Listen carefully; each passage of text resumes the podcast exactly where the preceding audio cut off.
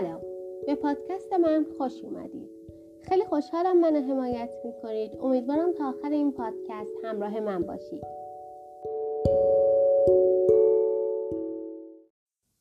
امروز میخوام درباره بچه‌هایی صحبت کنم که با وجود سن کمشون دل به دریا زدن، جسارت به خرج دادن و وطن پرستیشون رو ثابت کردن. همه ما با شور و شوق نوجوانی و بچگی آشناییم. میدونیم این شور و شوق چقدر هیجان انگیزه، چقدر به انسان نشاط و انرژی میده.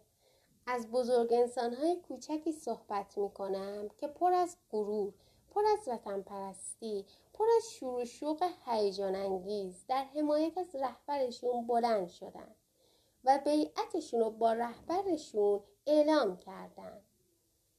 بلند شدن تا صدای اعتراضشون رو به گوش همه برسونن، با دستایی که هنوز محکم نبود، هنوز قوی نبود، ولی در حد خودش بزرگ و توانا بود.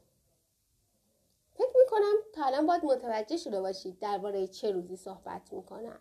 بله، 13 آبان، 13مین روز از دومین ماه پاییز.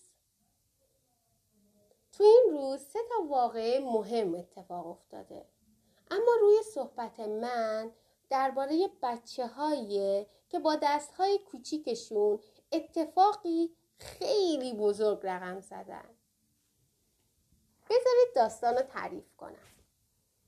داستان از این قراره: 13 آبان 1357 بچه‌هایی که از مدرسه تعطیل شدن، هنوز روپوش مدرسه تنشون بود، پر از هیجان به سمت دانشگاه تهران حرکت کردن.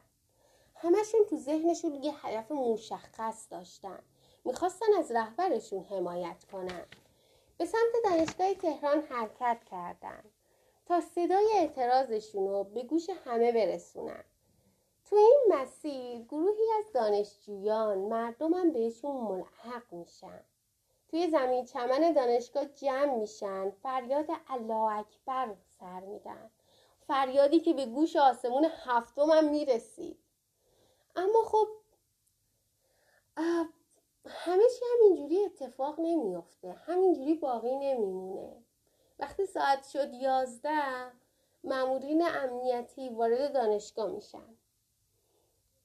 میخواستن اونا رو ساکت کنن، گاز اشک‌آور پرتاب میکنن. خب وقتی گاز اشک‌آور پرتاب میشه، نفس کشیدن خیلی سخت میشه. شما نمیتونی راحت نفس بکشی، چه برسه به اینکه حرف بزنی، صحبت کنی.